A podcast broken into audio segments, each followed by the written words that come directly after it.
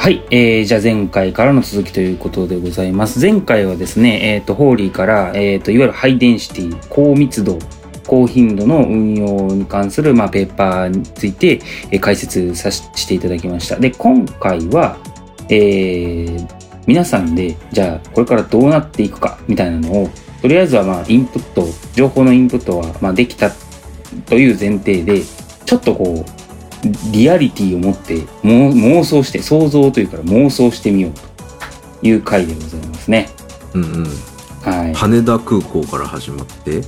うん。そう、日空本港ってでね。どんな種類があるんすかみたいな話してうん。東京ヘリポートうヘリん。ポートの話して、バーティポートの話して運航の話したから、じゃあどうなるか考えてみようかって感じでね赤坂プレスセンターの話まで、そうだよ赤 そうだね坂ですよ六本木ね。うんね。うんなんか岩国錦帯橋空港とかなんか沖縄とかスクランブルとかそういうのもいろいろ出てきたね米軍艦船ね。ねちょっと自衛隊の運用の話はやめときましょう ね。いやしてもいいんだけど、してもいいんだけど。その話はやめときましょうかね。そう。具体的にね、どういう妄想から始めましょうかって感じなんですが、ねねどこカにスタ置マーきジたャーいニとーか考えてみるうんおもしも日本で日本でエリアは日本で考えましょうかうんどこから乗るのかって話だね。そうそうそうそう、まあ、いつぐらいかとか、あの、時期もあるかもね。2040年とかね。うん、もうちょっと近くうん35年とかね。ううんんうんまあ、せっかく高密度運行の話したからもうそれぐらいの世界で想像してみるのもいいかな。それにやっぱ2000、まあ40年、35年、40年ぐらいなのかな。わかんねえけどう、んで40年ぐらいにしますか。何歳2040年ぐらい何40歳あと何年後20だ。 20年後だねね50過ぎと。もうリアルリアル50過ぎだ。うん想像した50く過ないぎなか想像したくない。そうか。なんかあれだよねなんかそのこの EV トールが始まった時はその通勤代わりに使いますっていうなんかイメージだったけどうんなんかそもそも通勤ってどうなってんのかなとか、もしかしたら考えなくちゃいけないかもしれない ねちょっとそうそだれをやねると広すぎるかなどうしようかねまあ今、なんかあの、大阪万博でとか、話してるようなユースケースってやっぱ空港と都市部をつなぐっていうようなとこだよね。うんうんうんうん、うん、だからそこはきっとあんのかなって思うと、じゃあヨッシーが羽田空港にこうビジネスクラスで降り立っておーエコプレミアムエコノミーで降りたん です生々しい中途半端生々しい前、なんかね、アップグレードしたやつでね。アプグレードアップグレードしてアップグレードポイント使いましたみたいなポイント使いまし羽田空港に降りましたた降りましたあーでで今日はも大う早く帰りたいとあ帰りたいかうん帰りたいのケースだとね高速バスを選択しますね 私今今いらね終わったなあれサラえトのもう今ヨ車どこ行ったッシーその頃にはあれじゃないなんか逗子とかさなんかああ熱海とか住んじゃいや八丈島そうそうあああ大島あそこでもう自宅はそっちに構えちゃってますみたいなう温泉付きのね温泉な付るきほどのねなるほどねじゃあ高速バスでは行けませんないけませんなさすがに行けませんなじゃあ EV トールを選択しましょうポチみたいなうーんうんうん羽田には今ヘリポートってあるんですかある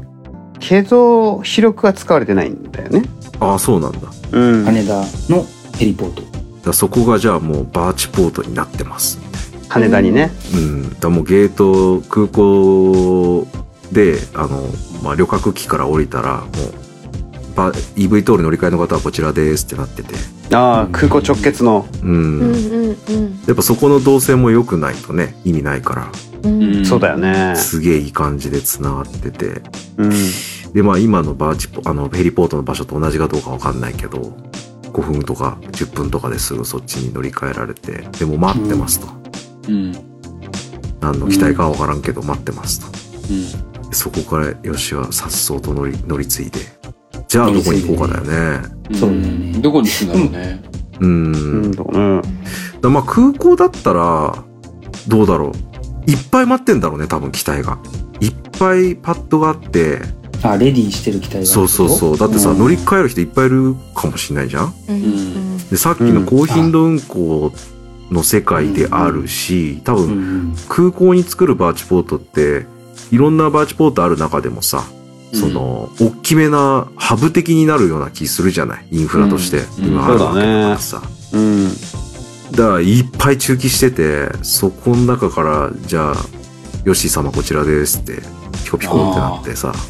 なるほどね。あれじゃん、海外に、海外に着いたけど、なんとか様、いらっしゃいませ。みたいな感じで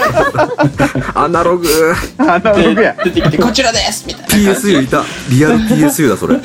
ハワイとか多分着いた時にあるじゃん。この人があれのもっと PSU スマートバージョンってことですね。なんかこうね。ご案内さオれるわーけトメイですテねッドされてほオしいな、ートメイテッドで、オートメイテッドあっちに行け。それうんねなるほどで、ね B とかって入って、まあ、ちゃんとゲート的なのもあんのかね、セキュリティチェックみたいな。もう空港、飛行機乗ってる間に予約しちゃうのかもね。ヨッシーはビジネスクラスかプレイコかわからんけど。ああ、確かあにね。ーもう着いたって言うんですよね。んそうそうそう。で、まあ乗り継いで。パッケージかもしれないね、もう。ああ、そうだよね。ああその方が運行側は楽だよね。急に乗ってくる人がいるよりはうね。んそのさ、いつもなんだけどさ、乗り継ぎ、高速バスの例で申し訳ないんだけど、乗り継ぐときに、あの、やっぱ飛行機って到着の時間がちょっとだけ前後したりするじゃうんん。うんそうするとさ、乗れる便と乗れない便が出てきて、そうね。ね、乗れない便逃すと、空港でなんか、え、40分待ちか、みたいな。なうるん。どうしよう、これ、みたいな。電でも車でさ帰ろっうきか。のさ、もうう、んさっきっていうか、前回の高密度運行の話だとさ、もう30秒に1回出るわけじゃうん。んうんうんそうでだねもしオンデマンドだとしたらさ、なんかもう、なんその電車とかさ、んもうなんかどっちかっていうともうスキー、スキー場のリフト乗る感覚だよね、もうあ感覚ー的には。うん。楽そうそう、ゴンドラとかさ。それぐらいの感覚、山手線とかあの一番ラッシュの時間とか2分に1回とか来るけど、それぐらい、それよりもさらに密だから、もうあんま乗り遅れるとかもない気がするね。うんそうだね。もうその状態になったら、時間気にしないね、もう。なんか、行けばそうね乗れるみたいな。うん。埋まっちゃうかものはあるかもしれないけど、まあ、要は寿司 何前回寿司ローかなんか出てきたかもしれないけ どその埋まってて乗れませんはあるかもしれないけどその狙って乗るみたいなのはあんまないのかもしれないうね。んううんん。行ったら乗れるって感覚かもね。うん、電車ねみたいにね。それこそ本当タクシーみたいだよね、じゃあね。ああそうだね、うんタクシー乗り場で乗るタクシーだよね。だね。予約しないもんね、別にタクそシうー。だよね。うん。でまあ行き先がまあ何人かでライドシェアするようなものだったらある程度行き先は決まってる方角とかは決まってるかもしれないけどねでそれに指定されたものに乗って、でまあどうだろう航続距離が許せばそれこそ例えば逗子とかださ逗子だと分かりにくいのかななんか熱海とかだったら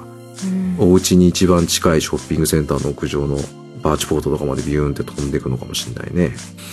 でまあその郊外側のバーチポートは多分さっきのこう前回のその高頻度で想定してるほどのじゃあ熱海のポートで30秒に1回飛んでるかっていうとなんか飛んでないような気もするし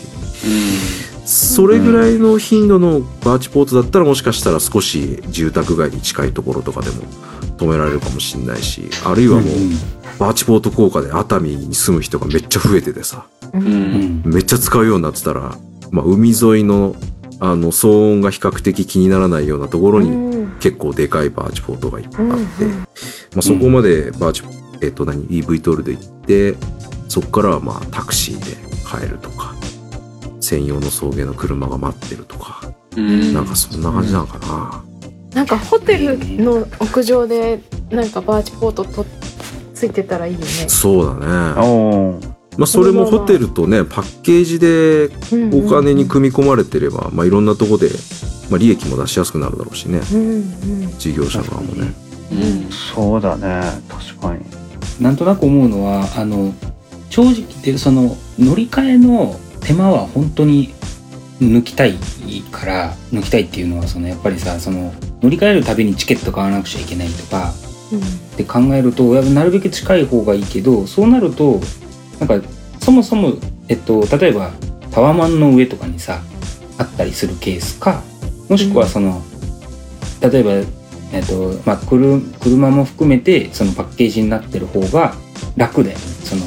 うん例えばさ、じゃあ熱海の自宅の手前まで来ましたってなって熱海すげえ雨降ってんじゃんってなってうん。で、じちょっとじゃあここからタクシー乗りましょうってタクシー呼ぼうとしたらなんかめっちゃ混んでるああ、そうだね。もうイライラがもう、うん今までスムーズに来た分イライラがそこで一気にそうだね確かに。あともうちょっとなのにみたいなね前回の話でもあったけどうもう予約する時点で天気予報込みであの地上の移動も空の移動も全部組み合わせて最適な移動の仕方をもう予約しとくんだろうねうん。30分後ぐらいってことでしょ熱海、その、そう、それ予測するのそれだったら結構気象の精度とか良くなりそうだし、渋滞の情報とかも、なんか、あんま変わらなさそうだよね。確かにそうだねあのね来来週の予報するわけじゃないからねだいぶ精度は高いかもしれないね、うんだ逆に言うとその1時間とか30分前でも航路とか経路をこう自在に変えられることが前提だよねそれを実装しようと思うとね、うん。そうだねなるほどなだからフレキシビリティがめっちゃ大事なんだろうな多分な即応性みたいなのが必要だってことだよね。そうだねうん、今与えられた瞬間の各種条件の中での最適解が何かっていうのを即時で出していくシステム。うんうんうんうんうんでしかも事業者目線で見るとさそこにそのいわゆるダイナミックプライシングじゃないけどさあのあ時間がどれくらい短縮されるからいくらで乗れるんですみたいなのをさもうかなり臨機応変に割り付けていくことでお客様の満足度も上がるかもしれないし、うまあ、ん空席をなくすことにつながるかもしれないし事業者からしたら利益も上げていくし、そことも絡めないとダメだ多分ねプライシングともね。プライシングとかね。まあ、い今でもさその大型旅客機とかでも直前その早割りとかさ直前割りとかさ、ね、あるじゃんねあれもダイナミックプライシングじゃん、そういうのをもうさらにダイナミックなプライシングにしないといけないのかもしれないねだからそこって、あれじゃないさっきパッケージって言ってたらさ、なんか、料金すでに決まってそうだし、ダイナミックになるのかとかね、いろいろありそうだよね。ねえだ何をさそのパッケージするかだよねその要はお家まで快適に帰れることっていうのをパッケージしててその中ではいろんな手段とかさいろんな価格とかさなるほどね。そういうのが選べるみたいな選べるっていうのはその変わり得るみたいなそっかそっか。だから、ヨッシー部長は最後終わった時に領収書がもらえりゃいいわけだもん ね。そうだよねいやうん今もね領収書はもうあのこのスマホに全部あ、そっかそっか。入れれるからそうそう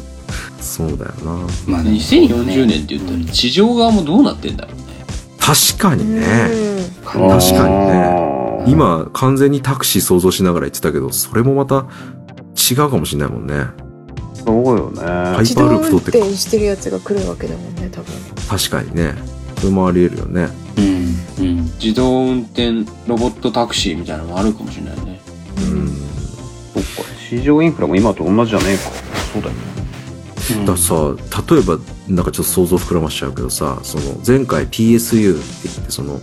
こうその地域ごとに、F、アメリカでいう FAA、えー連邦航空局みたいな中央集権的な管理者がいるわけじゃなくて地域ごとに管理者がいるんです交通整理やる人がいるんですって言ったけど例えば交通手段その PSU が管轄する範囲ももしかしたら空の移動だけじゃなくて地上の移動ももしかしたら入ってきたりとかさああするかもしれないよね。うんおーずっとなんかもっとでかいネットワークで交通をこう管理するみたいなだって例えばだけどさこれなんか目目先の話というか結構リアルな話ささっき言った空港の中まで例えば無人の車が入ってきますよとかさ迎えにうんうんもう結構危ねえじゃん、んそういうのもさ一体で PSU が見ろよってなってたりする可能性もあるねうんうんなるほどねそうだねそうだねそれができればねその時間ももっと短縮できるから価値も上がるだろうしそしたら PSU はねそのどういうお金の周りになるかわからんけど最後もらえる PSU の価値価格も多分ん報酬か上がるような気もするし、うんなんかうんなんとなく空飛行機というか EV トールがどうなってるかっていう目線で見ちゃってたけど周辺の交通インフラとかうん管制システムなり、まあ、例えば居居住に対する考え方とかうんからしても変わってる可能性があるよね。そうだねそうだねでまずそのさっき言ってたあの EV トールが増えてきて騒音経路考えたら海沿いがベストじゃんうん。それによってそのでっかい V ポートをさ海沿いに置くことによってその辺がこう人口密集地みたいなのがまた変わりだしてきたらさまあ、その首都圏のその密集地街区とかも変わってくるかもしれないもんねその EV トールがあるからたあるからこそみたいなんでねそうだね。うん本当そうだと思う。まあ、でも EV トール、これなんか多分第1話かなんかで言ったかもしれないけど、EV トールができ、まあ本当に高密度でたたくさん運用されるようになったら何がすごいかというと、地方っていう概念がなくなるのがすごいなと思うんだようね。ん全部通勤圏内、全部うん。都心みたいなさ、都心じゃねえけど、うん。全部通勤圏内になるのすごいなと思うそうするとさっき多分ジミーが言わんとしてたことはその今まではこの経路だったら下にお家がないから騒音問題になんなかったよねとかってなってたのが、その地面側が変わってきちゃうから またそれに合わせて黒、コロン変わったりとかアーチポート配置したりも変わったりするかもしれないね。まあ、あとは今回家に帰るパターン考えたけど、あの、イアサのプロトタイプアーチポートスペックって書いてあったような、本当の都心のど真ん中うん。に行く場合とかってどうなんだろうね。なんか、やっぱりすごくでかいバーチポートって置けないような気がしてて、土地的に。うん。ううん。ん。日本はね、特に。特にね、そうだようんね。でやっぱそこはでまたさらにさそこはが高頻度になるとやっぱ周りに建物もいっぱいあってなんかうるさいような気もするしそうするってかつさ狭いかったりするじゃんそうするとやっぱそこに降りれる離発着できるような機体のスペックっていうのも結構限られてきたりするんじゃないかと思うんだよねバーチポートの説明の回でも言ったけどうんあの、何上り棒を登ってから運転ができるスーパーマンじゃないと使えないポートみたいな。うんうんそうすると、例えば空港からそういうところに連結するような航路を飛ぼうと思うと、ある特定の機体しかそこはできませんとかってなったり、あるいはそこの価格が上がったりとかね。うんだね騒音の観点であんまり高頻度にできないから、あの、数が減る分、まあ、価格が上がるみたいな、そういう現象もありそうだなと思った。そうするとやっぱあれだな。い安く V トールで移動できる地域と、うん。高く払わないといけない地域が出てくるかもね。そうんそれがまあ、なんだろう、今でいう路線化みたいなの、うんうんうん似たようなものが出てくる。ね高くなるのはどういうとこが高くなるんだろ例えば、うん本当に都心の真ん中とかやっぱ閑静な住宅街みたいなとこだとあんまり頻度高く飛ばせないじゃんう。うん。そうするとやっぱり需要に対して供給が小さくなるからプライスは上がっていくのかなとかさ、うんあでまあ静かなところに住みたい、だがちょっと都心にはバーチポートで通いたいみたいな地域はさやっぱなんか高級感出てくる気がするなあ今のだからじ自動車もそうだよねなんか国道沿いうんというよりは、その路路地ばかりのまあちょっと駅から離れてるけどまあ車で移動されますみたいなそれがベースですみたいなところがうんちょっと高級住宅街っぽい感じあるよねうんうんあそうだね東京とかはそうだよね世田谷のなんかね電車の駅結構遠いけどなんかめっちゃでかい家と高級車止まってるみたいな、 うんあるねはいあはいはいはいはいそれこそ逗子逗子もあるねあごめんうーんあー広尾山公園の住宅いや、なんかさ、ささっきさ、その地方の概念がなくなるって確かになーって、多分1年前ぐらいすごい思ってたんだけど、その、いわゆる需要と供給じゃないけど、結局さ、その、こんだけこうインフラに設備がかかるとかコストもかかるってなった時に例えば地方の一人のためには EV トールさすがに飛ばさんよなとかうんって思ってくるとさそこってやっぱこう、えっと、プライシングの話じゃなくてコストはどうしても上がっちゃうよね多う分、んまあ席数がねあれだかそらのねそうそうで考えると何何がその最初のトリガーとして何をからインするのが一番いいんだろうとか EV トルのポートを作って、えー定期路線例えばわしますっていうのが本当に正しいそのボタンの押し方なのかなっていうのはうーちょっとこうん悩みどころでもありますね。その地域を作っていくにあたってってことそうそうそうそうそああうんそうだよそうだなう。うんなんかそれこそさ昔々そのし東京とか神関西とかのその私鉄各線がさ、どうやって郊外の路線とか決めてったんだろうね今でこそさ、うん例えば東京の西の方のさ例えば西武線の西の方とかさ、あの街があるけどさ敷設した当時って多分何もない、ないない。そうだよあれじゃなねい政治家がいたんじゃないの有名なうんああまあねそういうので決まんのかなそれはね空港とかでもよくね聞いたりもする けどうんそうだねなんだろうねやばい潰される潰される消される消され る消される潰される確かにそうだよね電車の場合はマジでなんかね昔のほらトロなんか炭鉱とかがあってそこのトロッコをまたこう電車にしましたとか、うんでそれで地域利用に変えましたとかはよくね、それだったら理由はわかるんだけど、うん東京の西の方ってどうやって発展してたんだろうじゅやっぱじゅ住宅街住宅街というかあれなのかなうんうんなんか、そうだね。なんかあの、終点と終点には、あ、その、ななんていうかな、私鉄モデルみたいなのは、それこそその、阪急が作ったって一応言われてて、うんもううんえーしし終点と終点にはその目的地になるようなコンテンツをドンと置いて、うんで、その沿線を宅地開発していくっていう。えー片方はまあ都市で、片方はちょっと田舎で。で、そこでこう、なんていうかな、デパート作ったり、遊園地作ったり、そういう目的を踏まえながら、あの、周辺の宅地を造成していったっていうのが、まあ割とそのモデルの一つとしてあるけどもね。だから、うんああでもさそうだねそれが適用できないのが難しいよねその電車の場合ってさ連続的に街がつながっていくじゃない、ああだけどバージーボートの場合離散的じゃん、ポイントポイントでそのできてっちゃうからさまあもしかしたら その電車みたいにその乗り継いでいくっていう概念ももしかしたうんうらんできるかもしれないけど、うんポツポツポツとね、まああそっかそうすれば少し連続的になるのかな発想として、まあ、通勤が例えば週1で良くなります。うんまあうん別に駅はなくて周辺にスーパーはあるから、え駅と駅の間のちょっと不便なところも、ドアツードアで自動運転が前後つながりますとかっていうと、空の駅になったり、うんい今は地下の安いところがなんか空の駅になったり、そんな可能性もあるよね。うんまうあんただ価格が下がっていかないと、そういう乗り方もできないだろうし、ただ、なんだろううんな、トータルのコストで考えると、まあそれこそその、なんだっけな、あのドローンとかね、アフリカで発展したのは、道路を敷設するコストよりも、やっぱり安かったから、空の道作っ、まあ、そうん空から提供しようぜって言って、マルワンダのジップラインとか発展したわけだけど、その、うん道路を敷設するコスト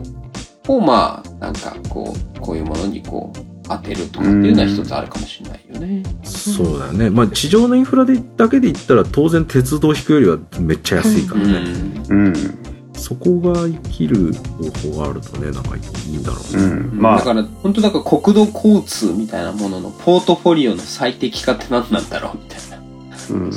まあそだうから道路を敷設する料金だけじゃなくて今後のメンテナンスの有無をか意味も考えてそこも見越してやっていけばひょっとしたら本当に空の方が安くなるかもしれないねそうそうそうそう地震とかもね起きてそうそうそうそうまあ壊れるとか壊れるとかさああなるほどね、う特に日本はね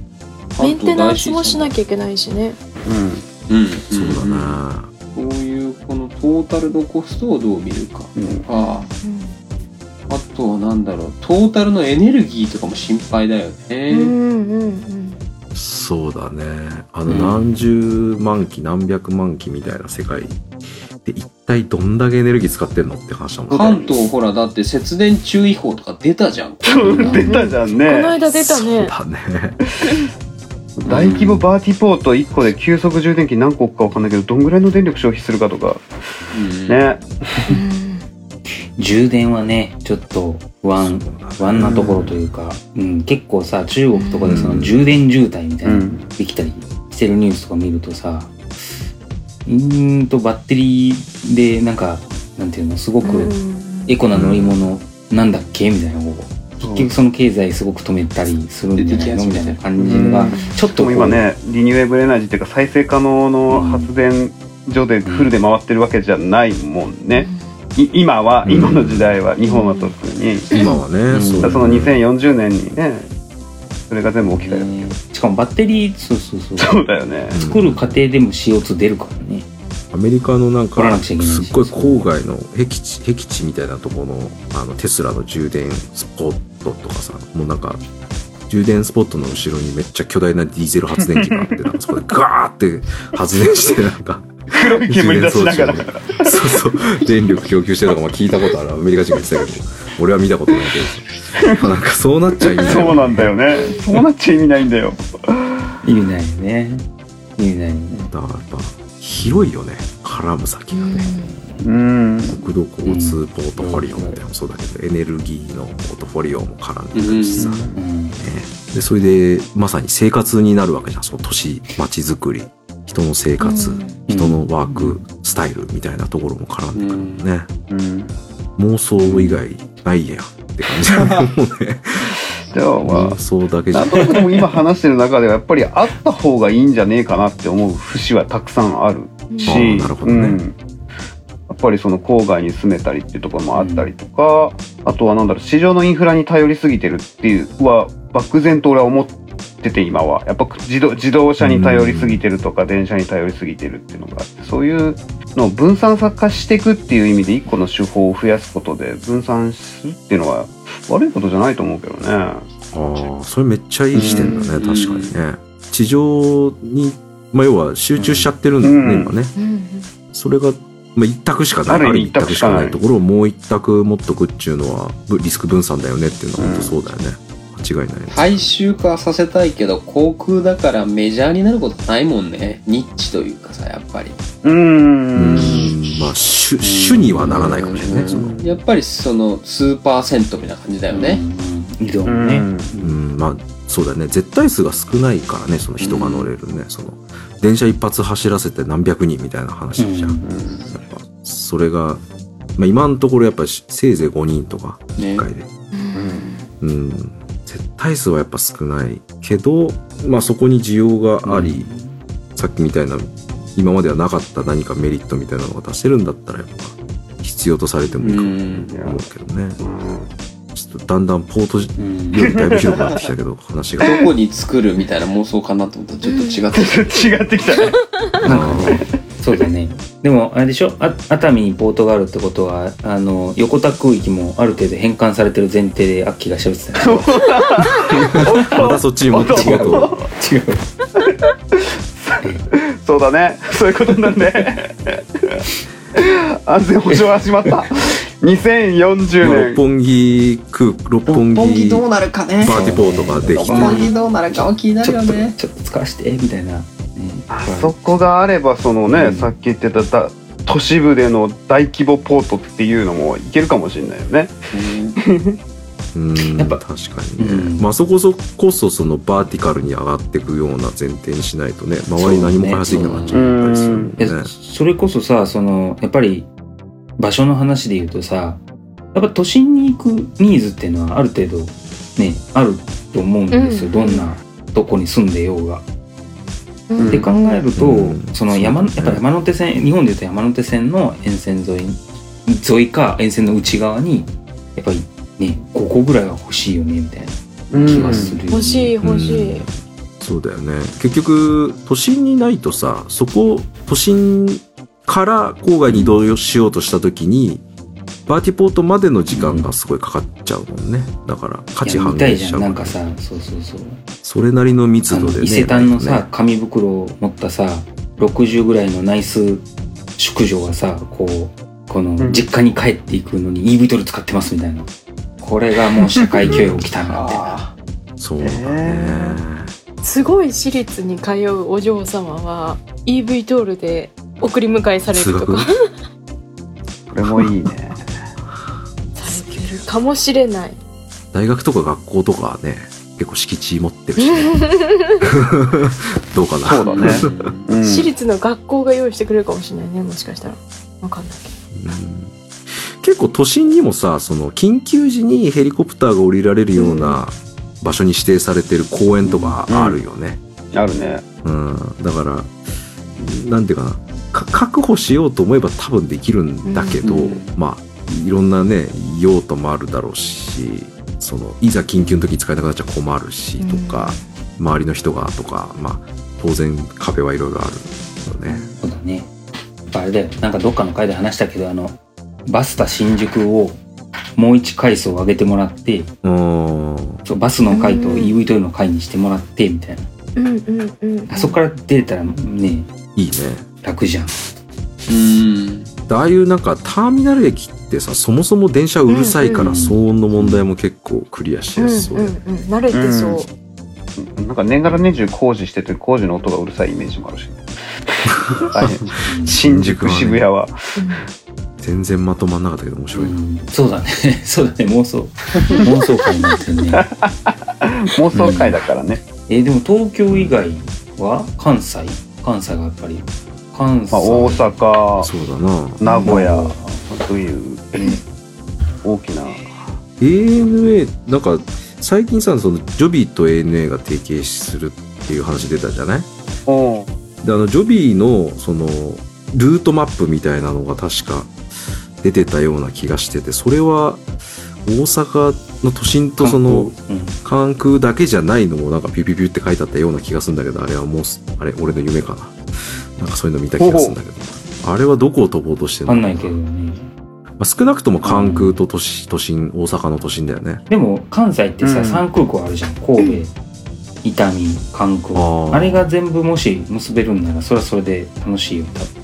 多分うんいいねなんかそれこそ大きい空港あなんだろうアメリカのでっかい空港とかあの空港のターミナル間でさ、うんモノレールとか走ってんじゃん、ああいう感覚でもう伊丹関空、うんこう移動できたらすごいね、うんいいと思うで例えばさああそこの太陽 3, よ三空港を拠点にさ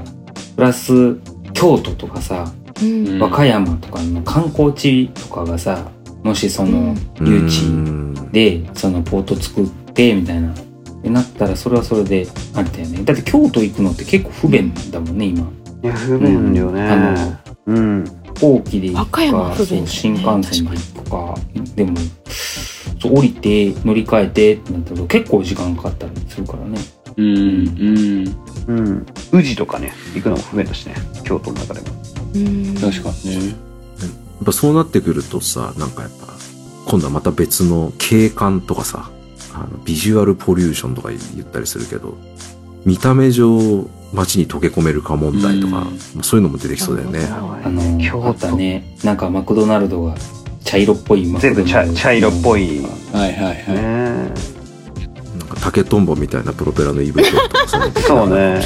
そう竹だ和ったらい風いでしょの確かにいいじゃんなんかあの抹茶みたいな緑と竹うん竹とんぼを竹で作ったっぽい感じの機体みたいうんだねなんかこう牛舎みたいな形 した牛舎公家が乗ってそうなこう結構牛舎みたいな形のやつとかいいねそうだね地域性出てくるのは面白いかもねなんかあったよね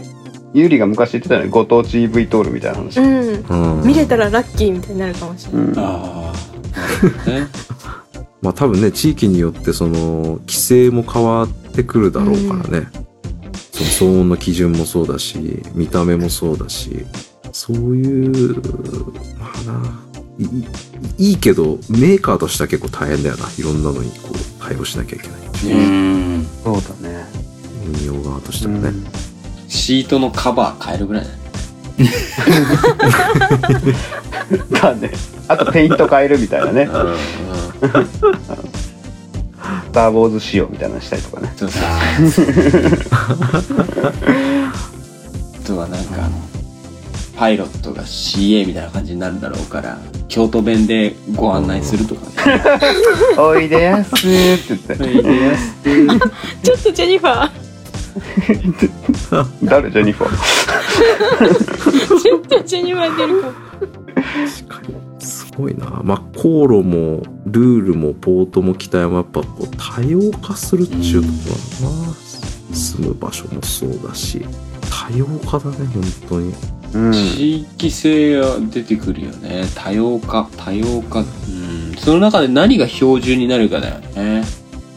うんそうだよねうん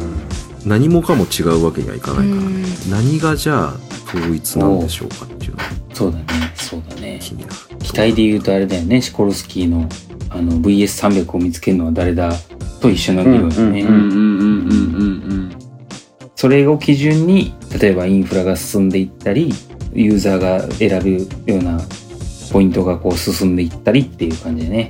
うん、うーん、そうね。いろんな地域でいろんなモデルが試されて、まあ、やっぱり、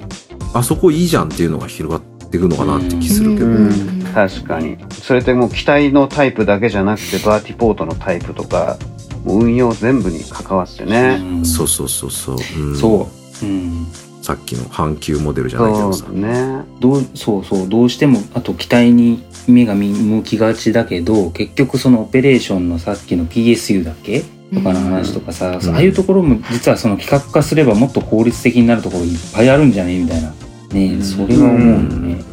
そうだね。何、何は縛った方がよくて、何は任せた方がいいのかっていうのがうん分かっ分かってくる。まあ、やってみないと正直分かんないような気がするけどね。で完全に素人で完全にまあ妄想目線なんだけどなんかそういう意味では車をそういうふうにこうトータルコーディネートするよりも空に浮いてるやつというかそういう交通手段の方がなんだろうな要素が少ないように思えるかな、うん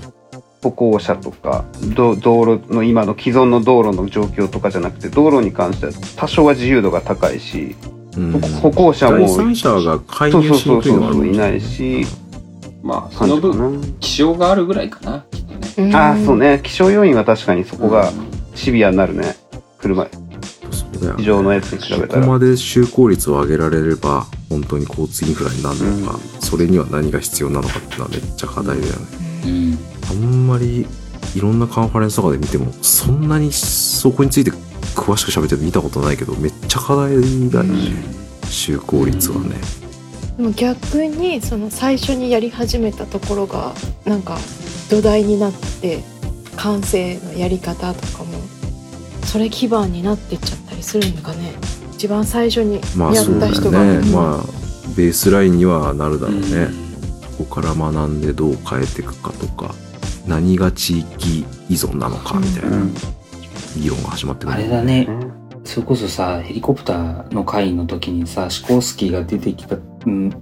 一般化っていうかそのなった時に完成側ってどうやって進んでったんだろうって超気になるねあれねうーんおー調べるのむちゃ難しそうだけどなうんみんなでみんな一体的にやっていかないシステムオブシステムズじゃないけどそうそう相互に絡み合っているものをどうそううんすす全体として進めていくかだうんねむずいなだってこう見たやつがなんだあのエッグビーターはみたいな 泡叩きはみたいな言っちゃうぐらいだからやっぱりそうそうそう感性なんてまだ存在してなかったんだろうなみたいなうんだねうんうんっていう感じですなうん面白かった、妄想妄想会、うんこんなところでいいですかねうんうん一応最後、面白いですねうんエンディング取りましょうかじゃあこのまま、はーい全9話にわたる、えー、EV トールポート会は、はいえーこれにて終了という形ですかね。じゃああー皆さん一旦これで、えー本シリーズは終了します。お疲れ様でした。お疲れ様でした次エンディングですお疲。れ様でした、ありがとうございましたありがとうございました。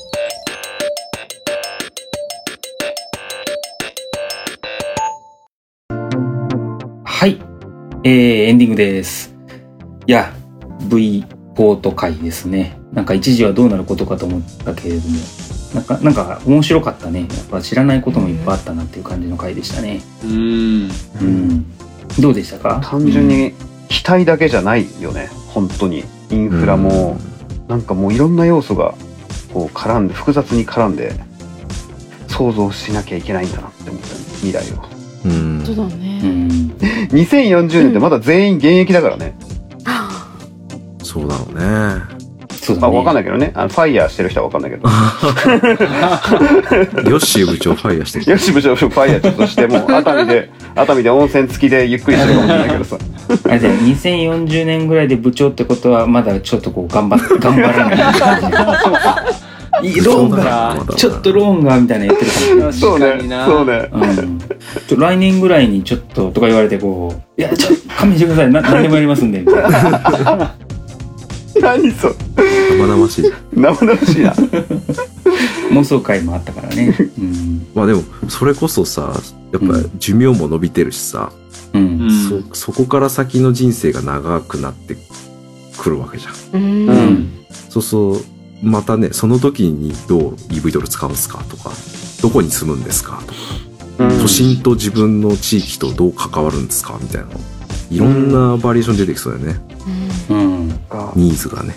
ね自分とか自分らのさ子供たちがさこう俺らなんか父さん家買いたいんだけどさここ超良くないとか V ポートからさ徒歩10分だよとかおおいいんじゃねとかって言いたいよね、うんそうだねそれぐらいこうインフラにとして溶け込んでるっていうねううんんあれリリウムの一番後ろの絵か扉絵かなんかでなんだっけあのリゾート地に隣接してる V ポートみたいなのあったら、あったね、うん、あ湖のほとりにこうあだよね佇む V ポートみたいなのがあるねああいう家を買いたいねって話、ね、部長あじゃそう無だ理ね部長じゃ無理ですな、うんなんうかん今回歴史からほらちょっと振り返ったけどさやっぱこのインフラがこう、まあ空港はね国が作っていったりヘリポートだとまあ調べたのが東京と東京ヘリポート東京飛行場とかだったからまあ自治体が作ってったけど、うんうんでか関西とかもね国がやってったけどなんか割とこのあのなんていうかな分野は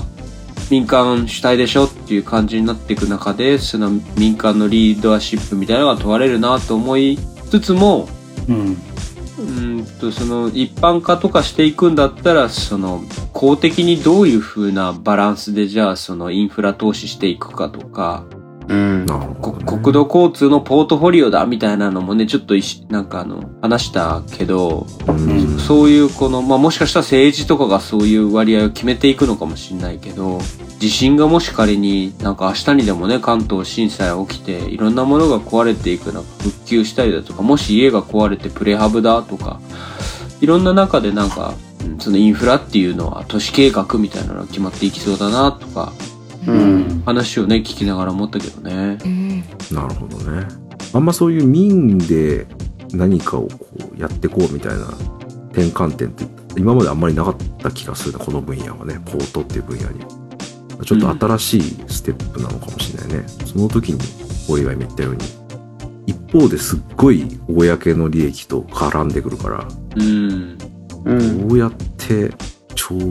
和を取っていくのかっていうのが、うんわかんないね。う んわかんない。ねそうだねこれあの2030年ぐらいに振り返りしたら面白いねきっとねそうだうね。んうん部長になってるかどうか。早いね。早いねスピード出世だ。いやいや、2030年まで EV トルラジオが続いてるかって話もあるからね。えすごいな、ズイスさん。 7年ぶりの再結成 みたいなあそうそう同窓会的なやつでもいいんじゃない一夜限りの。あのロックバンドがみたいなやつかもしれないよ確かにね。でも声だけだからさ、みんな、あの、お太って、あの、めっちゃ腹出てるやんとかはないから、そう。 それはいいかもね。うんそれはいいかもしれない、声だけちゃんと整えとけば大丈夫。うんそうめっちゃハゲてるとかは見えないからね。うん見えないそうだね。そうだね。え、ちょっとエンディングも、なんか、なかなか妄想会の続きだし、おもし面白いんですけども、そろそろ時間も時間なんで、ここぐらいで締めたいと思いますが、はい大丈夫ですかユーリー、最後締めなくていいですか締めなくていいんです締めなくていいです、いいおうおう最後大体有利に無茶ぶりして終わろうというのが、感想感想やべえ嘘そんな大丈夫ですあの編集さんここバッサリ言ってくださいっていうのが後で入るかもしれませんけどあそっかそっかハルさんねハルさんここバッサリみたいな何でも言えるよそうだねなんなんでも言っていいんだよね今ねとりあえずだっていやなんか機体がどんどんどんどん開発してきてるっていうのがあのニュースでいっぱい聞くようになってきている中であやばいこっちのポートの方をどうにかしていかなきゃいけないんだっていうインフラ関係の方にちょっとあのようやっと目が向いた感じがあって、まあ、皆さん向いてたのかもしれないんですけどそういうのうんをあえて、あの取り上げて話したことでなんか活性化していくといいなと思いました。